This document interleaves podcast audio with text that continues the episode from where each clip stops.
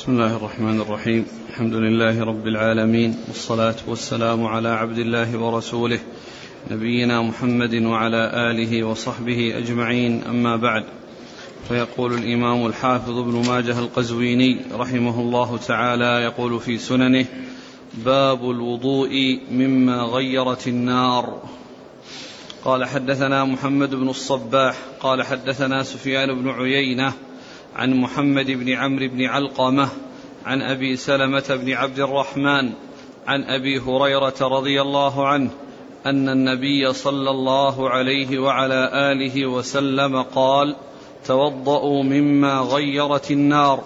فقال ابن عباس رضي الله عنهما أنا توضأ من الحميم؟ فقال له يا ابن أخي إذا سمعت عن رسول الله صلى الله عليه وسلم حديثا فلا تضرب له الأمثال. بسم الله الرحمن الرحيم. الحمد لله رب العالمين وصلى الله وسلم وبارك على عبده ورسوله نبينا محمد وعلى آله وأصحابه أجمعين. أما بعد فيقول الإمام ماجد رحمه الله باب الوضوء مما غيرت النار. يعني المقصود من ذلك أن ما طبخ ومسته النار وتغير بسبب النار فإنه يوجب الوضوء. فلو أن إنسانا أكل لحما أو شرب مرقا أو يعني آه، حصل أي شيء يعني آه، قد طبخ وغيرته النار فإنه يتوضأ منه. وكان هذا في أول الأمر ثم نسخ. بالأحاديث الأخرى الصحيحة الدالة على أنه لا وأنه لا يتوضأ مما غيرت النار إلا فيما يتعلق بالنسبة للحم الإبل سواء كان يعني نيئا أو مطبوخا فإن له حكم خاص لوجود الأحاديث الصحيحة الخاصة به. وقد أورد ابن ماجه رحمه الله عدة أحاديث في هذا الباب وذكر بعد ذلك بابا آخر وهو الرخصة في آه، الوضوء آه، آه، في ترك الوضوء ما مست النار. وذكر بعد ذلك الوضوء من أكل لحم الإبل. وذكر ما جاء عدة أحاديث في هذا الباب وفي الباب الذي يليه وكذلك الباب الذي بعده المتعلق بالوضوء من لحم الإبل. وأتى بحديث ابن حديث أبي هريرة رضي الله عنه أن النبي صلى الله عليه وسلم قال آه توضؤوا. توضؤوا مما مست النار توضؤوا مما غيرت النار يعني غيرت النار أو مست النار وكثير من الأحاديث جاءت بذكر مس النار. و فقال ابن عباس أنا اتوضا من الحميم يعني كلمة نتوضا من الحميم أي الحار ولعل المقصود من ذلك يعني ما كان سببه الحميم. يعني لأن الطبخ وتغيير الشيء من من حال إلى حال إنما هو بسبب الحار وبسبب الحرارة وبسبب الماء الحميم الحار. أنا أتوضأ من الحميم يعني بسبب ما يحصل من الحميم الذي هو الماء الحار. وفسر أيضا بتفسير آخر وهو أن الإنسان إذا توضأ من الحميم معنى ذلك ومس أعضاءه فإنه ذلك لا يكفيه بل عليه أن يتوضأ من ذلك الحميم الذي صار على على على على بدنه. ولكن الذي يبدو ويظهر الله أعلم أن المقصود من ذلك أنها السببية أن يتوضأ من الحميم يعني بسبب الحميم وبسبب تغير من الحميم, الحميم وذلك أنه مثل الخبز. الذي آه، كان عجينا ثم آه، مسته النار فصار خبزا يؤكل فتغير تغيرت حاله بسبب آه، بسبب كونه مسته النار. فإذا المقصود بالحميم والله أعلم أي ما كان سببه الحميم بأن تغير بسبب الحميم بأن يعني طبخ فكان نيئا فصار ناضجا بسبب الطبخ بسبب الماء الحار وما إلى ذلك. ف وقد ذكر وقد الحديث سبق أن مر في كتاب في المقدمة وأن أبا هريرة رضي الله عنه يعني آه، قال له رجل أنا توضأ من الحميم؟ فقال النبي صلى الله عليه وسلم فقال اذا إذا قال الرسول صلى الله عليه وسلم فلا تضرب له الأمثال. وهنا ذكر الرجل وسماه وأنه ابن عباس. هناك ذكره مبهم ولم يذكر الوضوء وانما ذكره من أجل أن سنة الرسول صلى الله عليه وسلم إذا إذا إذا جاءت فإنه يؤخذ بها ولا يسأل عنها. وذكر أحاديث بمعنى هذا الحديث فيما مضى في المقدمة التي تتعلق بالعقيدة تتعلق بالسنة. وهنا ذكر الحديث وذكر سببه وأنه قوله صلى الله عليه وسلم توضأوا مما مست النار. فقال ابن عباس هذه المقالة وأجابه بهذا الجواب. وقد عرفنا أن الأحاديث وردت في ذلك صحيحة وأنها نسخت. وقد ذكر ابن ماجه الأحاديث المنسوخة أولا وذكر الأحاديث الناسخة فيما فيما بعد ذلك. و ولعل ترتيب ابن ماجه بكونه ذكر يذكر الأحاديث المنسوخة ثم يذكر الأحاديث الناسخة أو يذكر الأشياء المرجوحة ثم يذكر الأحاديث الراجحة. يعني يدل على أنه آه أنه يختار يعني ما ذكر فيه الرخصة. وقد سبق أن مر بنا باب أو بابين آه قدم فيهما الرخصة وأخر فيها عدم الرخصة وذلك في الوضوء مما يعني ما خلت به المرأة فإنه سبق أنه قدم الرخصة في الوضوء مما يعني آه، توضأت بفضل طهور المرأة ثم أخر بعد ذلك الأحاديث التي فيها عدم الوضوء مما آه، من فضل وضوء المرأة. فيبدو والله أعلم أن ما قال فيه الرخصة وما عبر عنه بالرخصة سواء تقدم أو تأخر فإن هذا هو اختياره. فإن هذا هو اختياره. يعني أنه يختار ما يذكر فيه الرخصة سواء قدم أو تأخر تقدم أو تأخر. فهناك آه، يعني تقديمه للرخصة على العزيمة على ما فيه الرخصة على ما فيه العزيمة. يعني قد يفيد أنه يرجح ذلك وأن المرأة إذا بقي من وضوئها ماء فإن الرجل يتوضأ به وتصح ويصح وضوءه. وقد أشار أن الشارح أشار إلى إلى إلى هذا في الحديث الباب الذي قبل هذا اللي هو الوضوء مس الذكر نعم. نعم. ثم قال الرخصة في ذلك. نعم. شوف قال إيش قال الشارح فيه في حديث الوضوء مس الذكر المنهج ابن ماجه؟ ما ذكر شيء؟ لا. عندي الوضوء مس الذكر وصنيع المصنف يشير إلى ترجيح الأخذ بهذا الحديث آخر الباب وسماه باب باب الرخصة بعد العزيمة. ويؤخذ بالمتأخر وذلك لأنه لأن بالتعارض حصل الشك في النقض والأصل عدمه فيؤخذ به. ولأن حديث من مس ذكره يحتمل التأويل بأن يجعل مس الذكر كناية عن البول لأنه غالبا يرادف خروج الحدث فعبر به عنه كما عبر بالمجيء من الغائط عما يقصد الغائط لأجل عما يقصد الغائط لأجله.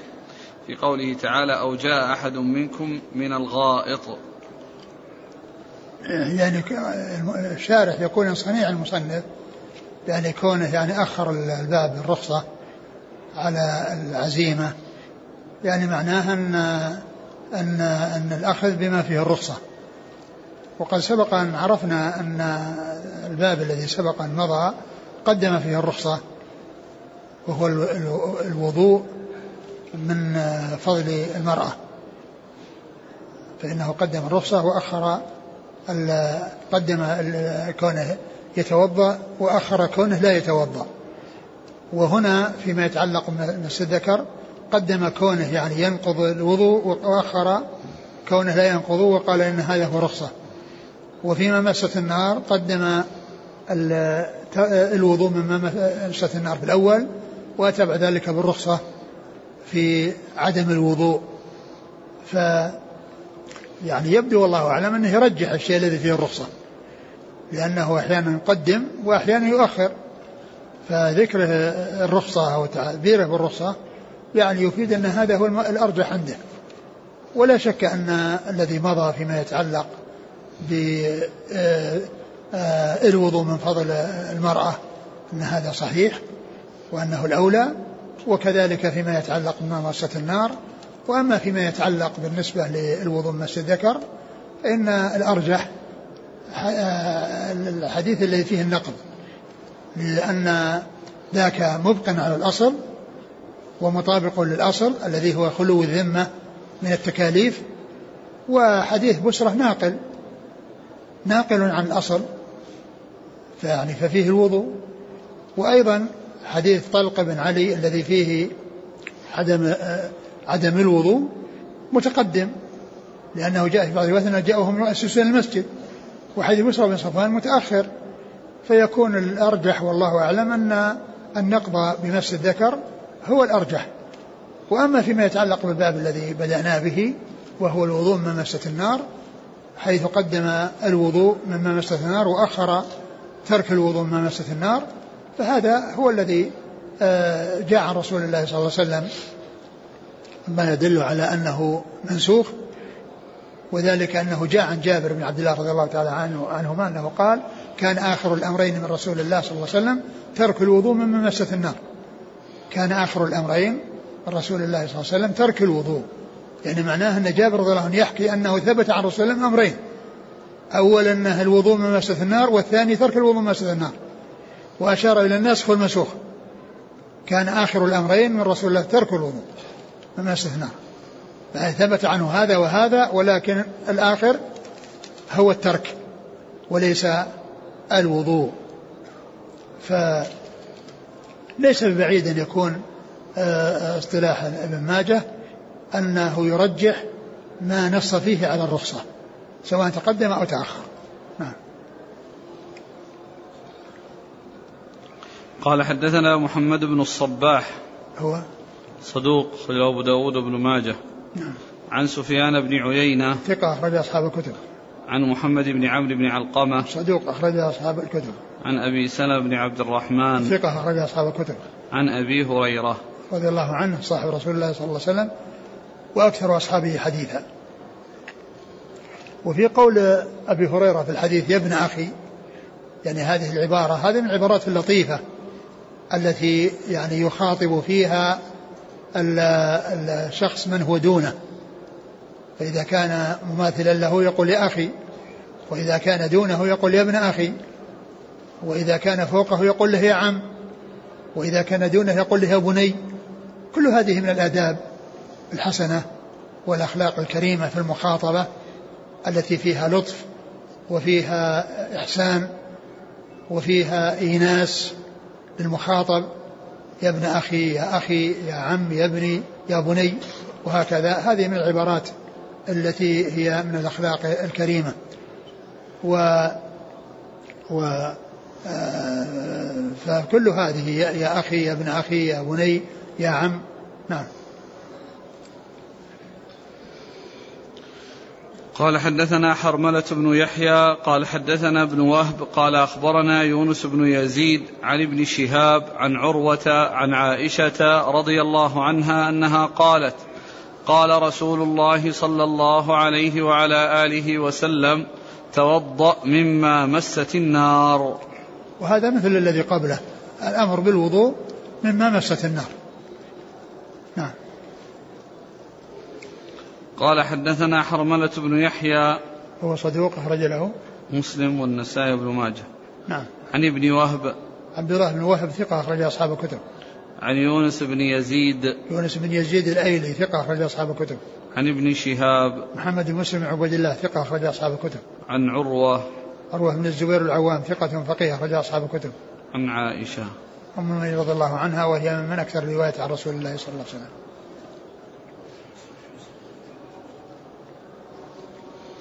قال حدثنا هشام بن خالد الأزرق قال حدثنا خالد بن يزيد بن أبي مالك عن أبيه عن أنس بن مالك رضي الله عنه أنه قال كان يضع يديه على أذنيه ويقول صمتا إن لم أكن سمعت رسول الله صلى الله عليه وسلم يقول توضأوا مما مست النار. وهذا مثل الذي قبله. وقوله صمت يضع يديه على اذنيه يعني يؤكد أنه سمع ذلك من رسول الله صلى الله عليه وسلم. وهذه من العبارات التي تدل على تأكيد تأكيد ما يحدث به. يعني كونه يقول يشير إلى أذنيه ويعني أو آه، يأتي بلفظ يعني يدل على ضبطه وإتقانه.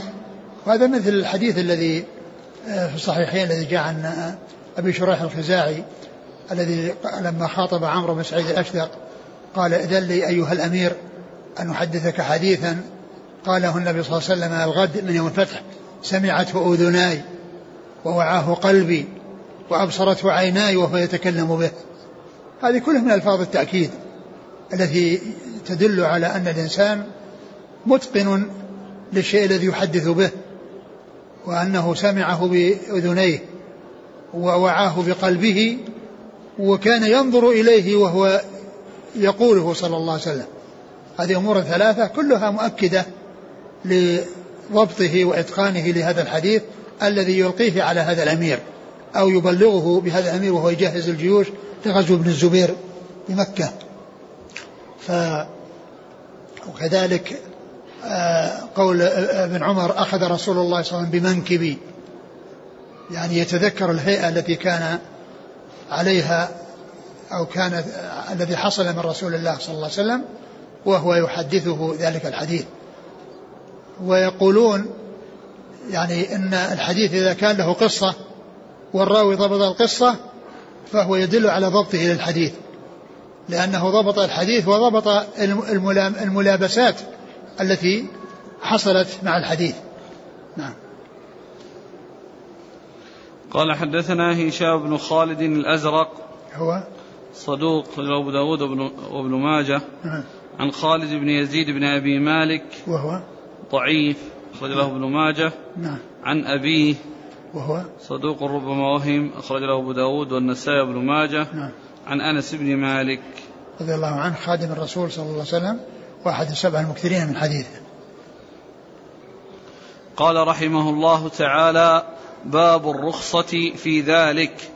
قال حدثنا أبو بكر بن أبي شيبة قال حدثنا أبو الأحوص عن سماك بن حرب عن عكرمة عن ابن عباس رضي الله عنهما أنه قال أكل النبي صلى الله عليه وعلى آله وسلم كتفا ثم مسح يده بمسح كان تحته ثم قام إلى الصلاة فصلى. ثم قال الرخصة في ذلك يعني في آه، ترك الوضوء من ممسة النار. ترك الوضوء من ممسة يعني معناه أنه يأكل يعني ما يشاء من ممسة النار سواء لحما أو خبزا أو غير ذلك ثم يصلي بالوضوء الذي كان عليه الذي كان موجودا من قبل. فلا ينتقض وضوءه بكونه أكل من ماسة النار إلا فيما يتعلق بلحم الإبل الذي سيأتي. فأورد فيه هذا الحديث عن ابن عباس أن النبي صلى الله عليه وسلم أكل من لا من من من كتف من أكل. نعم. أكل النبي صلى الله عليه وسلم كتفا أكل كتفا يعني لحم كتف اللحم الذي يكون على الكتف كتف الشاة. وقام إلى الصلاة فصلى. يعني ولم يتوضأ. يعني قام إلى الصلاة وصلى ولم يتوضأ. فدل هذا على أن أن الإنسان لا يلزمه ولا يعني آه، ينتقض وضوءه بكونه أكل شيئا مسته النار سواء كان خبزا أو لحما أو غير ذلك.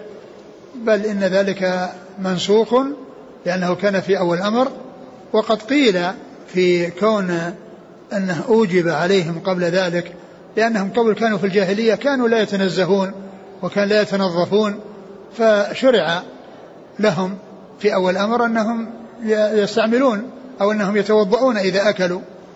فبعد ذلك آه، رخص لهم بأن أنهم يصلون بدون أن آه، يستعملوا أو بدون أن يتوضأوا. نعم. أكل النبي صلى الله عليه وسلم كتفا ثم مسح يده بمسح. ثم مسح يده بمسح. كان تحته. كان تحته يعني هو ثوب غليظ من صوف يعني مسح الزهومة أو الدهن الذي في يده أو أثر الدسومة التي في يده في ذلك المسح الذي هو آه، يعني كساء أو ثوب غليظ من صوف نعم. قال حدثنا أبو بكر بن أبي شيبة. ثقة أخرج أصحاب الكتب إلا الترمذي. عن أبي الأحوص سلام بن سلام بن سليم الحنفي ثقة أخرج أصحاب الكتب. عن سماك بن حرب صدوق أخرجه البخاري تعليقا ومسلم وأصحاب السنن عن عكرمة مولى بن عباس ثقة أخرج أصحاب الكتب. عن ابن عباس. نعم.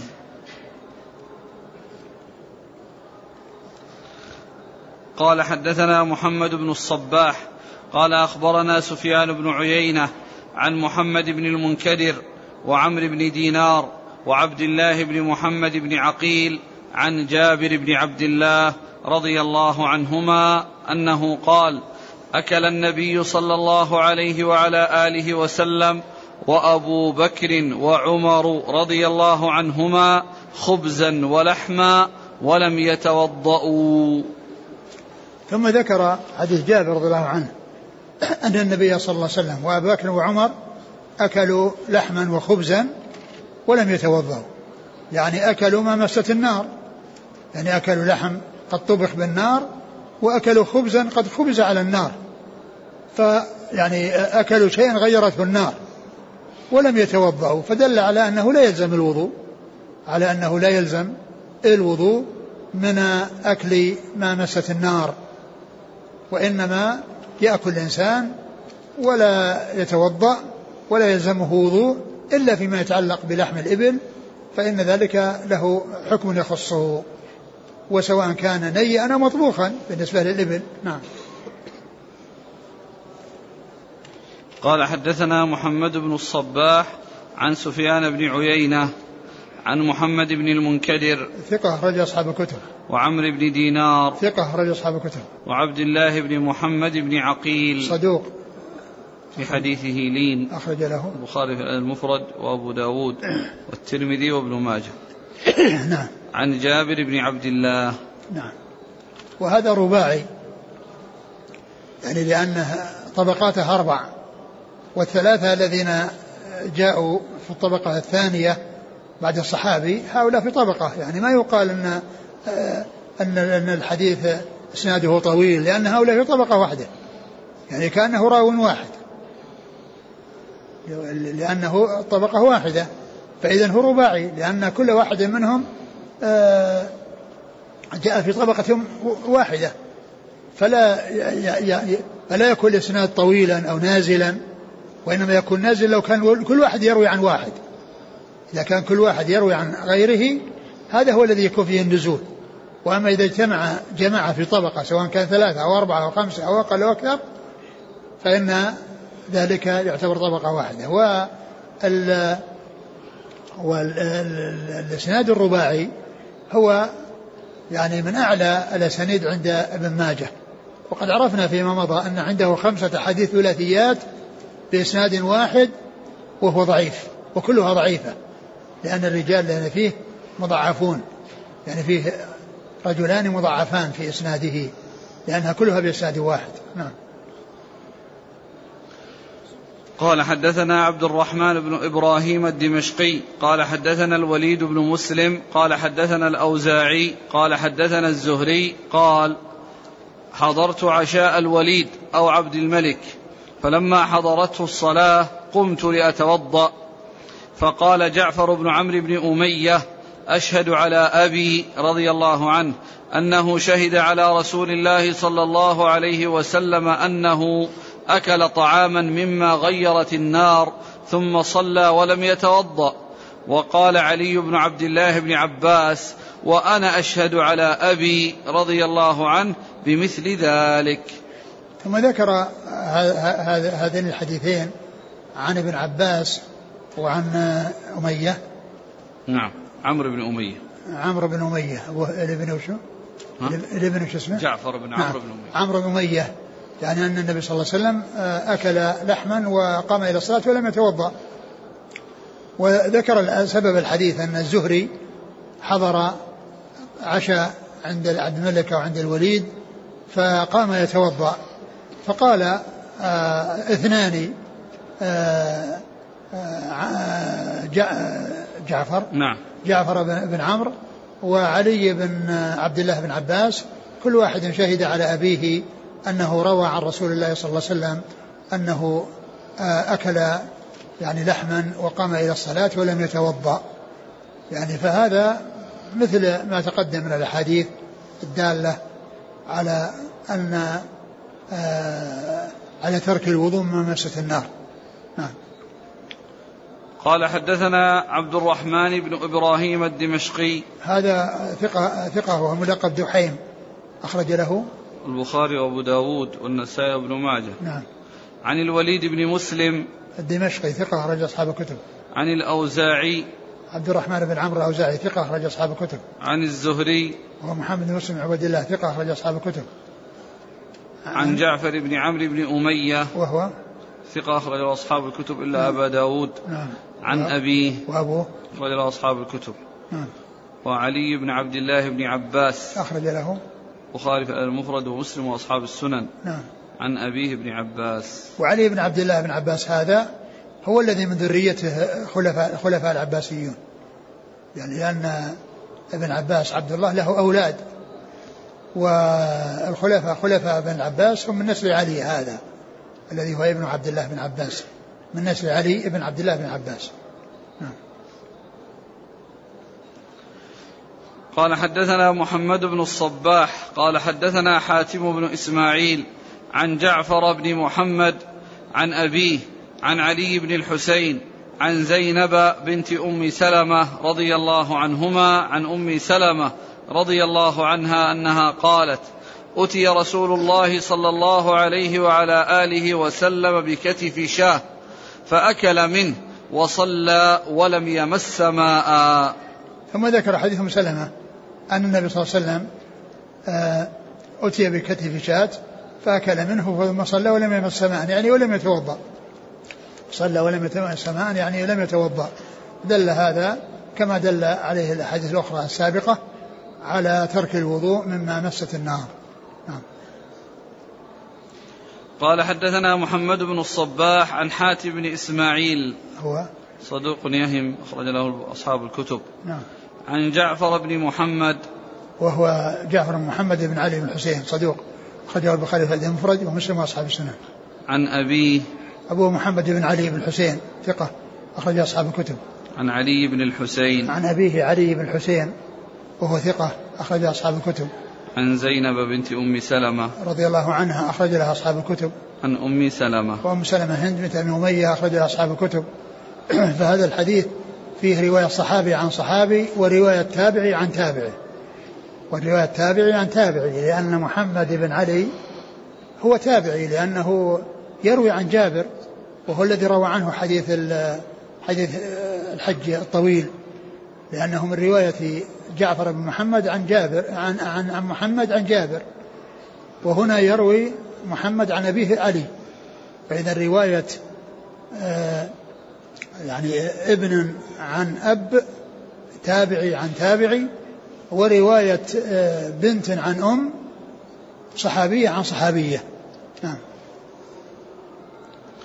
قال حدثنا أبو بكر بن أبي شيبة قال حدثنا علي بن مسهر عن يحيى بن سعيد عن بشير بن يسار قال أخبرنا سويد بن النعمان الأنصاري أنهم خرجوا مع رسول الله صلى الله عليه وسلم إلى خيبر حتى إذا كانوا بالصهباء صلى العصر ثم دعا بأطعمة فلم يؤت إلا بسويق فأكلوا وشربوا ثم دعا بماء فمضمض فاه ثم قام فصلى بنا المغرب. ثم ذكر هذا الحديث عن سويد بن النعمان أنه كان معهم في طريق إلى خيبر فلما كانوا في مكان يقال له الصحبة طلب يعني طعاما فأحضر له سويق فأكل وشرب وتمضمض ولم يتوضأ فدل على أن ما مست النار لا يلزم منه الوضوء. معلوم أن السويق إنما طبخ على النار وهو الدقيق الذي آه، وضع مع يعني جعل في الماء و يعني آه، طبخ على النار فأكل منه ولم يتوضأ. فدل على أن الرسول صلى الله عليه وسلم آه، صلى دل على ما دل عليه الحديث السابقة من ترك الوضوء من مسة النار. قال حدثنا أبو بكر بن أبي شيبة عن علي بن مسهر. علي بن آه علي بن مسهر هو؟ ثقة أخرج أصحاب الكتب. نعم. عن يحيى بن سعيد يحيى بن سعيد الأنصاري ثقة أخرج أصحاب الكتب. عن بشير بن يسار وهو؟ ثقة أخرج أصحاب الكتب. نعم. عن سويد بن النعمان الأنصاري. أخرج له. البخاري والنسائي وابن ماجه. نعم. قال حدثنا محمد بن عبد الملك بن أبي الشوارب. قال حدثنا عبد العزيز بن المختار. قال حدثنا سهيل عن أبيه عن أبي هريرة رضي الله عنه أن رسول الله صلى الله عليه وعلى آله وسلم أكل كتف شاه فمضمض وغسل يديه وصلى. ثم ذكر حديث أبي هريرة أن النبي صلى الله عليه وسلم أكل كتف شاه ثم ثم مضمض يعني عن أثر الدسومة التي في الفم وغسل يديه يعني من الدسومة التي كانت من من اللحم ثم قام وصلى يعني ولم يتوضأ يعني غسل يديه من آثار الدسومة. نعم. قال حدثنا محمد بن عبد الملك بن أبي الشوارب. هو؟ صدوق له مسلم والترمذي والنسائي بن ماجه. نعم. عن عبد العزيز بن المختار. ثقة أخرج أصحاب الكتب. عن سهيل. سهيل بن أبي صالح وهو صدوق أخرج حديث أصحاب الكتب وروايته عند البخاري مقرون. عن أبيه أبوه أبو صالح أبو صالح ذكوان السمان ثقة أخرج أصحاب الكتب. عن أبي هريرة. نعم. هل يمكن أن يقال أن الوضوء من ممسة النار أصبح الآن مستحبا وفي أول الأمر كان واجبا؟ لا ما يقال. أقول لا يقال لأنه فيه مشقة على الناس. وكون الإنسان يعني يعني الرسول صلى الله عليه وسلم ترك هذا ترك هذا فدل على أنه آه، آه، لا يتوضأ أو لا يلزم الوضوء من مسجد النار قوله هنا فمضمض وغسل يديه غسل اليدين قبل الطعام وبعده. هل هو من السنة أو من غسل اليدين بعد الطعام من من أجل آثار من أجل آثار من آثار إذا صار في دسومة. إذا صار في دسومة تعلق باليد والإنسان لو يعني بقي كذا يصافح عاد يعني يعلق بيده الدسومة. فكونه يعني يزيلها مثل ما فعل الرسول صلى الله عليه وسلم مثل ما مسح يده في المسح الذي سبق المرة في حديث سابق أنه مسح يده. ف كونه آه، آه، آه، يعني يحصل منه من أجل النظافة وإزالة الآثار المتعلقة بسبب الأكل فإن هذا لا شك أن هذا شيء طيب. لكن إذا كانت اليد ما فيها آثار ولا يعني وقد يكون أكل بملعقة وما إلى ذلك ما يلزم. وكذلك المضمضة أيضا كون الإنسان يمضمض يعني حتى يظهر يذهب أثر الدسم الذي في فمه يعني لا ينشغل به في الصلاة. هذا شيء طيب لأنه جاء سيأتي أحاديث في المضمضة من الشيء الذي فيه دسومة.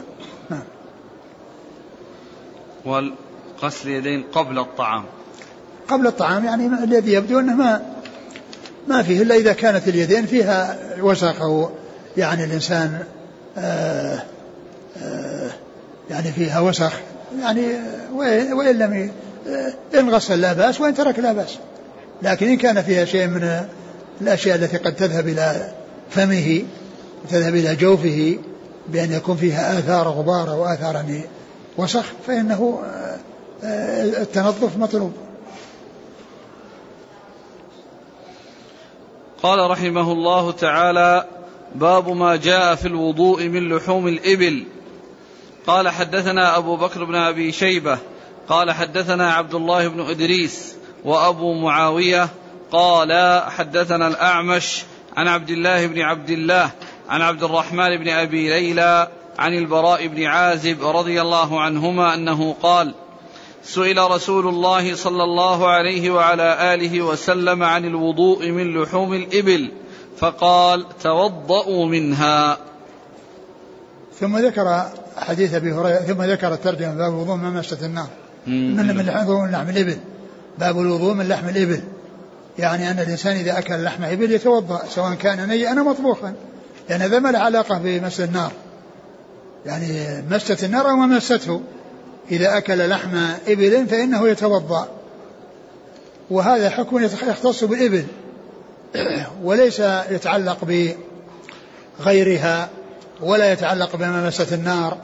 فإن الرسول صلى الله عليه وسلم آه، أرشد إلى الوضوء من لحم الإبل فدل هذا على آه، وجوب الوضوء منه ولا يعارضه ما تقدم من الأحاديث التي فيها ترك الوضوء ما مست النار. لأن هذا تلك عامة وهذا خاص. ولأنه النبي صلى الله عليه وسلم سئل عن لحم الوضوء عن لحم الغنم فلم يوجب وفي لحم الإبل أوجب. فدل هذا على أن هذا حكم يختص بالإبل. وعرفنا أن الحي... أن أن أن أن, أن, أن الوضوء ما مست النار أنه منسوخ. وأن الأوضح ما يدل من أوضح ما يدل على نسخة أن جابر رضي الله عنه أثبت الأمرين وأخبر عن الآخر. فقال كان آخر الأمرين من رسول الله صلى الله عليه وسلم ترك الوضوء ما مسد النار. والحديث صحيح أخرجه ابن ماجه أخرجه النسائي وأبو داود بإسناد صحيح. كان آخر الأمرين من رسول الله صلى الله عليه وسلم ترك الوضوء ما مسد النار. يعني معناه أن فيه إثبات الوضوء وإثبات ترك الوضوء وأن الآخر من فعله صلى الله عليه وسلم الترك. فدل على أنه ناسخ. فدل على أن الآخر ناسخ الأول. أما فيما يتعلق بالإبل فإن لها حكم يخصها ولا يقال إن عموم قوله كان ترك الوضوء من مسة النار يعني يدخل معه الإبل لأن هذا خاص وهذا عام. ثم أيضا الوضوء من لحم الإبل ما يتعلق بمس النار. فإنه سواء كان نيئا أو مطبوخا فإنه يتوضأ منه. فحديث حديث ابن عباس. البراء. حديث البراء رضي الله عنه. أن النبي صلى الله عليه وسلم قال توضأ سئل عن الوضوء من لحوم الإبل فقال سئل عن الوضوء من لحوم الإبل فقال توضأوا. منها. توضأوا منها يعني من أكلها. توضأوا من أكل لحوم الإبل. فدل هذا على الإيجاب الوضوء على من أكل على من أكل لحم جزور وسواء كان نيئا أو مطبوخا. وقد جاء في بعض الروايات أنه سئل عن الوضوء من لحم الإبل فقال توضأوا. وسئل عن الوضوء من لحم الغنم فقال إن شئتم. فدل هذا على تخصيص الإبل بالإيجاب.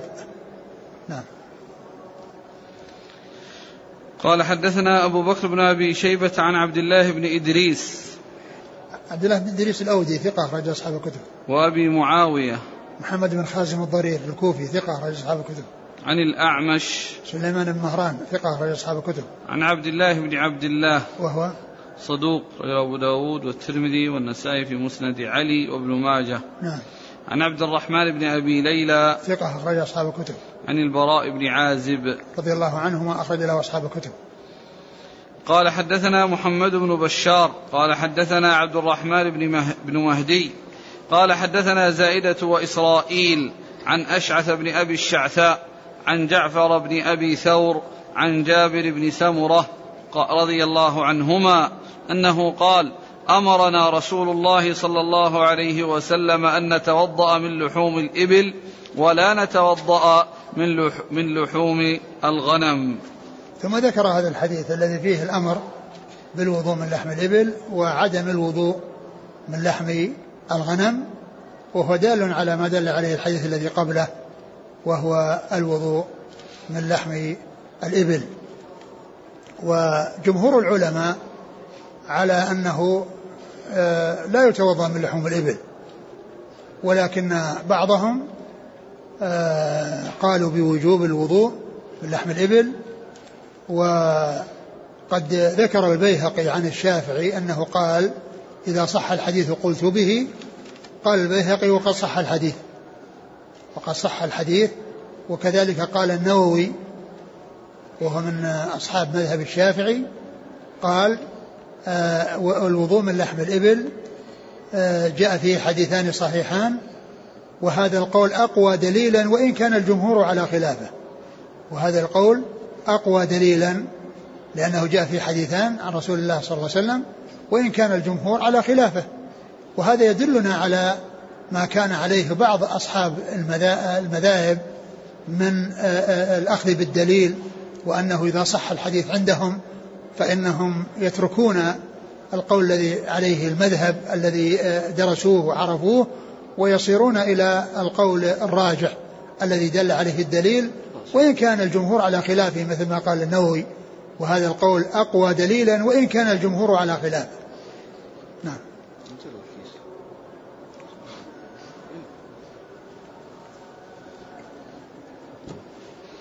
قال حدثنا محمد بن بشار.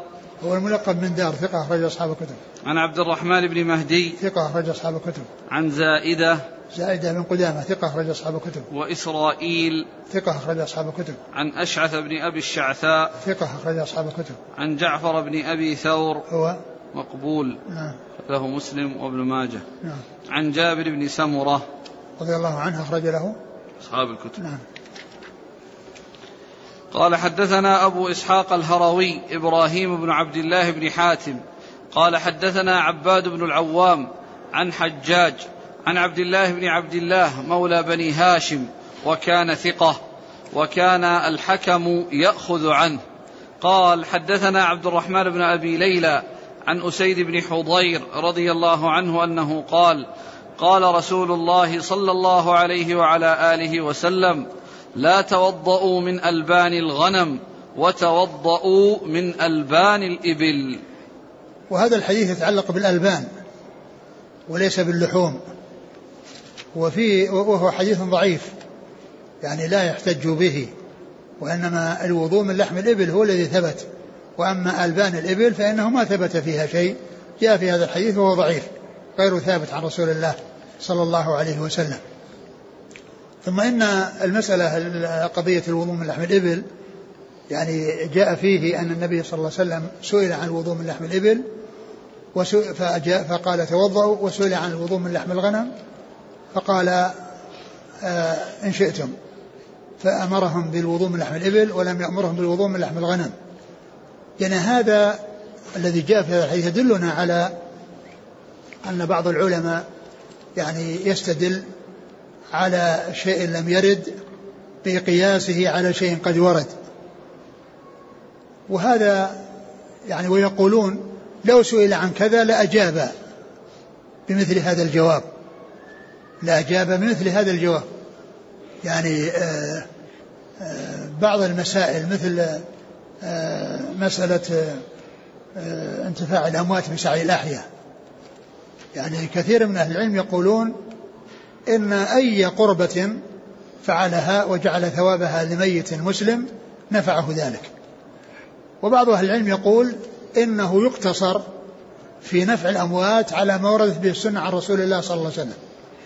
مثل مثل الصدقة ومثل الحج والعمرة ومثل يعني الدعاء.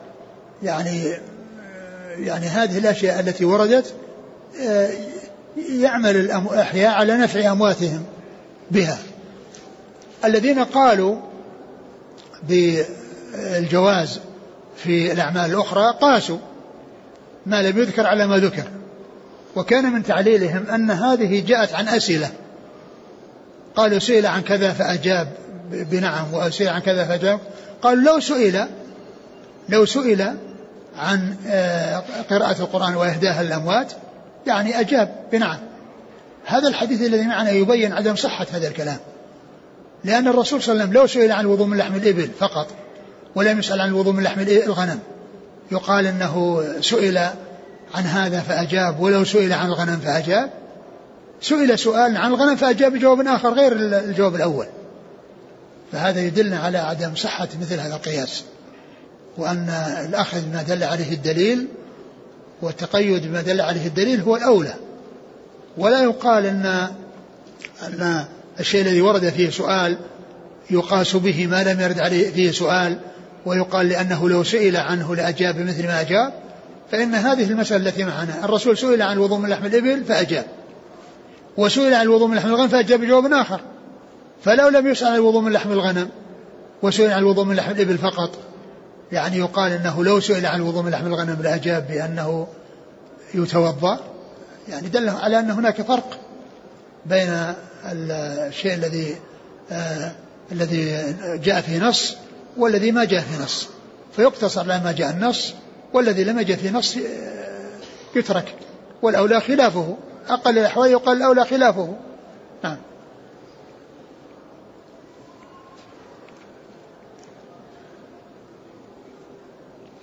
قال حدثنا أبو إسحاق الهروي إبراهيم بن عبد الله بن حاتم. هو؟ صدوق أخرج له الترمذي وابن ماجه. نعم. عن عباد بن العوام. وهو؟ ثقة أخرج له أصحاب الكتب. نعم. عن حجاج. هو بن منهال. أرطاه ابن ابن أرطات وهو؟ صدوق كثير الخطأ والتدليس. نعم.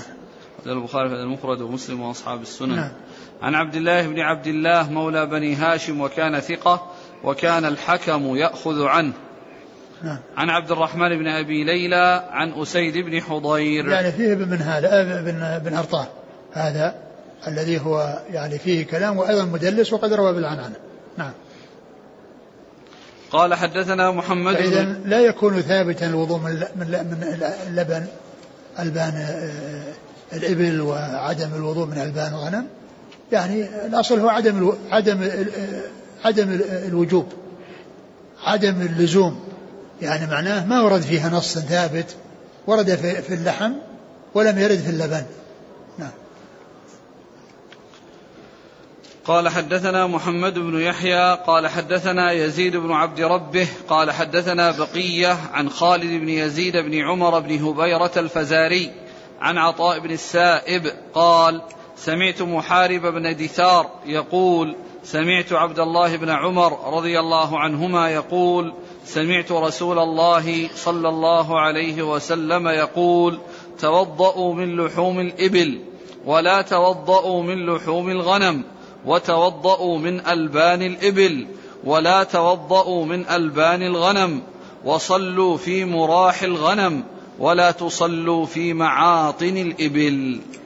ثم ذكر هذا الحديث المشتمل على جمل التي هي أولها. توضأوا من لحوم الإبل. نعم ولا, ولا توضأوا من لحوم نعم وهذا وهذا اللي يتعلق بالترجمة. وتوضأوا من وتوضأ ألبانها. ألبان الإبل ولا توضأوا من ألبان الغنم. وهذا هو الذي مر في الحديث السابق الضعيف والثاني؟ صلوا في مراح الغنم. نعم. ولا تصلوا في معاطن يعني الإبل. آه، آه، الصلاة يعني في آه، أماكن الغنم وأماكن الإبل التي تكون يعني عند ال- التي معاطن التي تكون عند الماء إذا شربت وبركت فيها. فقد جاءت أحاديث تدل على ما يتعلق بغير اللبن. يعني فيما الوضوء الصلاة في معاطن الإبل و- وأنه ينهى عنها وهذه لا ينهى عنها. وكذلك أيضا الوضوء من الوضوء من لحم الإبل وعدم الوضوء من لحم الغنم. يعني هذا التفصيل ثبت. وأما ما يتعلق بالألبان فقد جاء في هذا الإسناد الذي فيه آه، فيه فيه ضعف فيصح منه ما وافق الأحاديث الأخرى الصحيحة والذي ما جاء إلا من هذا الطريق الضعيفة فإنه لا يعتبر ولا يعول عليه. الذي هو الوضوء من الألبان ألبان الإبل وعدم الوضوء من ألبان الغنم. فإنه لا يتوضأ من ألبان الإبل لا يتوضأ منها لأنه ما جاء فيها نص صحيح ثابت عن رسول الله صلى الله عليه وسلم. نعم. قال حدثنا محمد بن يحيى آه، ذهلي ثقة أخرج البخاري وأصحاب السنن عن يزيد بن عبد ربه وهو؟ ثقة أخرجه مسلم وأبو داود والنسائي وابن ماجه. نعم. عن بقية وهو صدوق أخرج البخاري تعليقا ومسلم وأصحاب السنن عن خالد بن يزيد بن عمر بن هبيرة. وهو مجهول الحال. نعم. أخرج له ابن ماجه. نعم. عن عطاء بن السائب. عطاء بن السا- السائب ص- آه، صدوق. اختلط. صدوق اختلط و والذين رووا عنه قبل الاختلاط يعني سبعة. وليس الراوي عنه هنا منهم. وأيضا شيخه ضعيف مجهول. كيف؟ عطاء بن السائب هو آه، خالد هذا. تلميذه تلميذه نعم تلميذه نعم. الراوي عنه ليس هو مجهول وأيضا آه ليس من روى عنه قبل الخلاف أخرج له البخاري وأصحاب السنن. نعم. عن محارب بن دثار هو ثقة أخرج له. أصحاب الكتب. عن عبد الله بن عمر. رضي الله عنهما نعم. أحسن الله إليك. جاءت آه، عدد من الأوراق أسئلة في بقية آه، يعني أجزاء الإبل اللحم الكرش المرق. لا المرق لا يقال له لحم. يعني مثل مثل اللبن. المرق مثل اللبن. لا يتوضأ منه. أما أجزاءه يعني مثل الكرش والكبد وغير ذلك كله يتوضأ منه.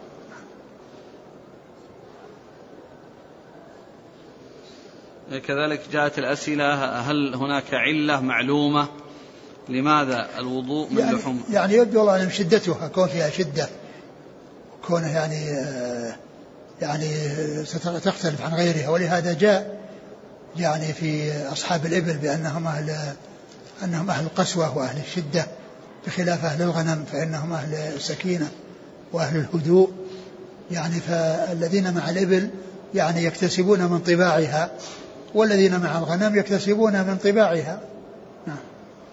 كذلك كذلك فيما يتعلق بمعاطن الإبل ومرابض الغنم فإن يعني ليس المقصود النجاسة في معاطن الإبل فإن معاطن الإبل ومعاطن الغنم واحدة كلها طاهرة لأن أبوالها وأرواثها طاهرة الغنم والإبل. وإنما المقصود من من من معاطن الإبل لكونها عندها شدة فلو حصل النفار فإنها تقضي على من يكون حولها أو تقلقه وتفزعه في صلاته. بخلاف الغنم فإنها أمرها سهل. نعم. يقول إذا أكل شخص لحما وشك فيه هل هو لحم إبل أم غير ذلك؟ هل يلزمه الاستفسار؟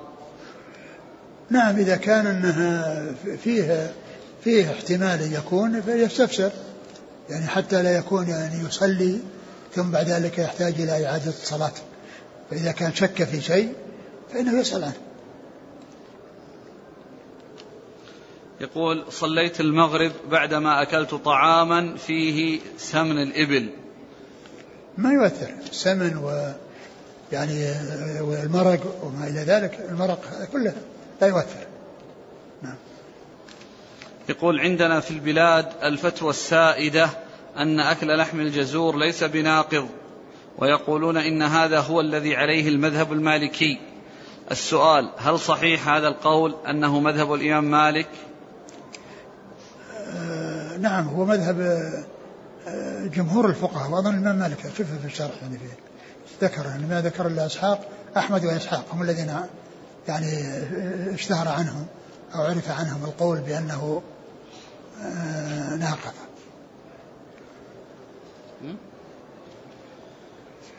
لكن كما قال النووي وهذا القول أقوى دليلا وإن كان الجمهور على خلافه. الجمهور. ما ذكر ذكر الذين قالوا بخلافه أحمد وإسحاق؟ ما في. ها؟ لا. على كل هو هو الذي يبدو أن الذين هذا أحمد وإسحاق. سؤاله الثاني يقول ما حكم الاقتداء بالإمام في الصلاة؟ وقد رأيته أكل لحم جزور وقام للصلاة دون وضوء. نعم صلي وراءه. وصلي وراءه لأن هذه المسائل الخلافية يعني يصلي الناس بعضهم وراء بعض. وإن كان يعني رأي الإنسان يعني يختلف عن رأيهم لأن هذه مسائل اجتهاد. فالصلاة يعني خلف من يرى أن لحم الوضوء لحم الجزور ينقض الوضوء خلف من يرى أنه لا ينقض الصلاة صحيحة نعم. هنا نقل من الشوكاني من نيل وهو يدل على أن الأكل من لحوم الإبل من جملة نواقض الوضوء وقد اختلف في ذلك فذهب الأكثرون إلى أنه لا ينقض الوضوء قال النووي ممن ذهب إلى ذلك الخلفاء الأربعة نعم. وابن مسعود وأبي وأبي بن كعب وابن عباس وأبو الدرداء وأبو طلحة وعامر بن ربيعة وأبو أمامة وجماهير من التابعين ومالك وأبو حنيفة والشافعي وأصحابهم. وذهب إلى انتقاض الوضوء به أحمد بن حنبل وإسحاق بن راهوية ويحيى بن يحيى وأبو بكر بن المنذر وابن خزيمة واختاره الحافظ أبو بكر البيهقي وحكي عن أصحاب الحديث مطلقا وحكي عن جماعة من الصحابة كذا قال النووي ونسبه في البحر إلى أحد قولي الشافعي وإلى محمد بن الحسن.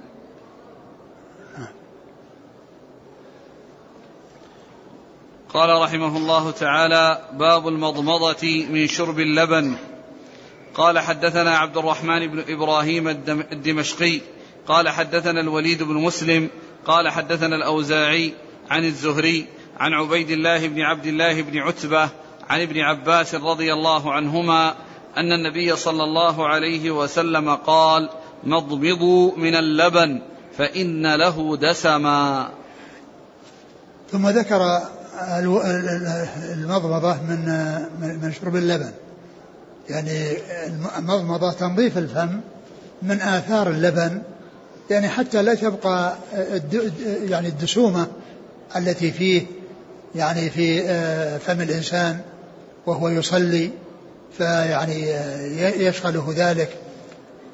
وعلل ذلك بأن له دسما وهذا التعليل يدل على أن كل شيء يعني يحتاج إلى أن ينظف الفم بعده بالمضمضة أن له حكمه لأنه علل ذلك بالدسومة. فإذا فعل ذلك في لبن أو في غيره مما في دسومة مثل شرب المرق أو غيره لأن شرب المرق ما يوجب الوضوء ولكن فيه الدسومة. التي في تكون على أثره فإن الإنسان يتمضمض حتى يعني يذهب أثر مثل ما أن يده إذا كان فيها دسومة أنه يمسحها أو يغسلها يعني حتى لا تبقى يبقى الدهن في يده فيصافح الناس يعني وهو يده مدهونة أو فيها الدهن فهذا مطلوب مثل ما سبق أن مر أنه غسل أنه تمضمض وغسل يديه. نعم. الحديث؟ مضمضوا من اللبن فإن له دسما. مضمضوا من اللبن فإن له دسما. يعني أن أن في الفم آثار اللبن التي هي الدسومة فالتي هي الدهن الذي يبقى فيها وآثاره فالإنسان يتمضمض حتى يكون فمه نظيفا.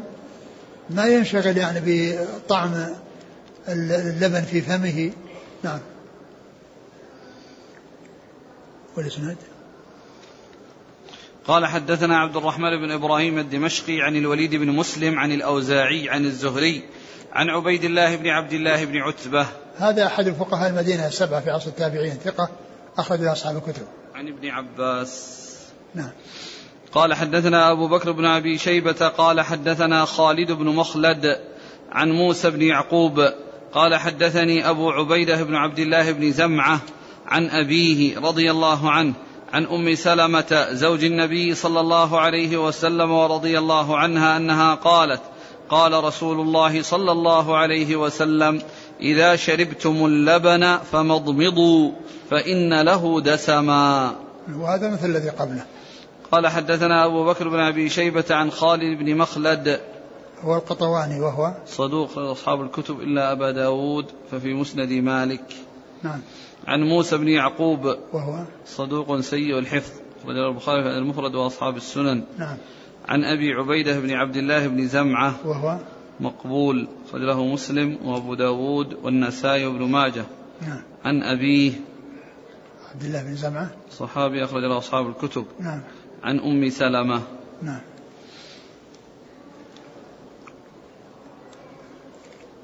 قال حدثنا أبو مصعب قال حدثنا عبد المهيمن بن عباس بن سهل بن سعد الساعدي عن أبيه عن جده رضي الله عنه أن رسول الله صلى الله عليه وسلم قال مضمضوا من اللبن فإن له دسما. وهذا مثل الذي قبله نعم. قال حدثنا أبو مصعب. هو أحمد. أحمد بن أبي بكر الزهري صدوق أخرج أصحاب الكتب. عن عبد المهيمن بن عباس بن سهل. وهو ضعيف أخرج له الترمذي وابن ماجه نعم. عن أبيه. وهو؟ ثقة أخرج أصحاب الكتب. نعم. إلا النسائي. نعم. عن جده سهل بن سعد الساعدي. أخرجها أصحاب الكتب. الأمر مضبض للاستحباب. وما حكم من صلى دون المضمضة؟ تصح. تصح لأنه جاء في بعض الأحاديث أنه لم يحصل تحصل المضمضة. دل على أنه الاستحباب. حينئذ يعمم يستحب من كل ما فيه دسومة. نعم. قال حدثنا إسحاق بن إبراهيم السواق. قال حدثنا الضحاك بن مخلد. قال حدثنا زمعة بن صالح عن ابن شهاب عن أنس بن مالك رضي الله عنه أنه قال حلب رسول الله صلى الله عليه وسلم شاه وشرب من لبنها ثم دعا بماء فمضمض فاه وقال إن له دسما وهذا مثل الذي قبله. نعم. قال حدثنا إسحاق بن إبراهيم السواق هو. صدوق له ابن ماجه عن الضحاك بن مخلد. هو أبو عاصم النبيل ثقة أخرج أصحاب الكتب. عن زمعة بن صالح. هو ضعيف أخرج له. مسلم وأبو داود في المراسيل والترمذي والنسائي وابن ماجه. نعم. عن ابن شهاب عن أنس بن مالك. نعم. قال رحمه الله تعالى باب الوضوء من القبلة. قال حدثنا أبو بكر بن أبي شيبة وعلي بن محمد قال حدثنا وكيع. قال باب الوضوء من القبلة. قال حدثنا أبو بكر بن أبي شيبة وعلي بن محمد قال حدثنا وكيع. قال حدثنا الأعمش عن حبيب بن أبي ثابت عن عروة بن الزبير عن عائشة رضي الله عنها أن رسول الله صلى الله عليه وسلم قبل بعض نسائه ثم خرج إلى الصلاة ولم يتوضأ. قلت من هي إلا أنت؟ فضحكت. نعم اللي بعده. قال حدثنا أبو بكر بن أبي شيبة قال حدثنا محمد بن فضيل عن حجاج عن عمرو بن شعيب عن زينب السهمية عن عائشة رضي الله عنها أن رسول الله صلى الله عليه وسلم كان يتوضأ ثم يقبل ويصلي ولا يتوضأ. وربما فعله بي. ثم ذكر ثاني باب الوضوء من القبلة. القبلة تقبيل المرأة وقد يكون اللفظ أعم من هذا مس المرأة سواء كان بقبلة أو بغير قبلة. وقد اختلف العلماء يعني في ذلك. منهم من قال إن فيه الوضوء ومنهم من قال إنه ليس فيه وضوء. وقد أورد آه، ابن ماجه هذين الحديثين في عدم الوضوء من القبلة و ويدل لذلك يعني فيما يتعلق بمس المرأة آه، حديث عائشة أنها كانت تصلي أن النبي كان يصلي من الليل وكانت تمد رجلها في قبلته فإذا سجد غمزها يعني لمسها وهو يصلي ثم تكفها وكانت البيوت يومئذ ليس فيها مصابيح. فيعني هذه الأحاديث التي الحديث الحديثان اللي ذكرهما المصنف وكذلك حديث عائشة في كونها تلمس أن النبي صلى الله عليه وسلم كان يلمس قدمها ويعني لتكف رجلها وهو يصلي. يدل على أن مس المرأة لا ينقض الوضوء على أن مس المرأة لا ينقض الوضوء. وبعض أهل العلم يقول إذا كان بشهوة فإنه ينقض. والذي يبدو والله أعلم أنه لا ينقض الوضوء مطلقا إلا إذا إذا صار بشهوة وخرج مذي فإن خروج المذي هو الذي يكون به النقض. وأما مجرد التقبيل فإنه لا ينتقض لا يحصل به نقض الوضوء. وحديث عائشة رضي الله عنها دال على ذلك الحديث الذي فيه التقبيل والحديث الذي فيه اللمس. والرسول صلى الله عليه وسلم يصلي. نعم. وأما الآية الآية التي قضية اللمس فالمقصود بها النكاح وليس المقصود بها مجرد اللمس. نعم. قال حدثنا أبو بكر بن أبي شيبة وعلي بن محمد عن وكيع عن الأعمش عن حبيب بن أبي ثابت. هو ثقة أخرج أصحاب الكتب. عن عروة بن الزبير عن عائشة. نعم. قال حدثنا أبو بكر بن أبي شيبة عن محمد بن فضيل.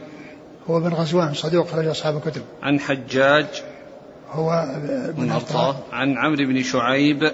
عمرو بن شعيب صدوق أخرج له البخاري جزء ذكره وأصحاب السنة. عن زينب السهمية. وهي مجهولة لا يعرف حالها. أخرج له ابن ماجه. نعم. عن عائشة.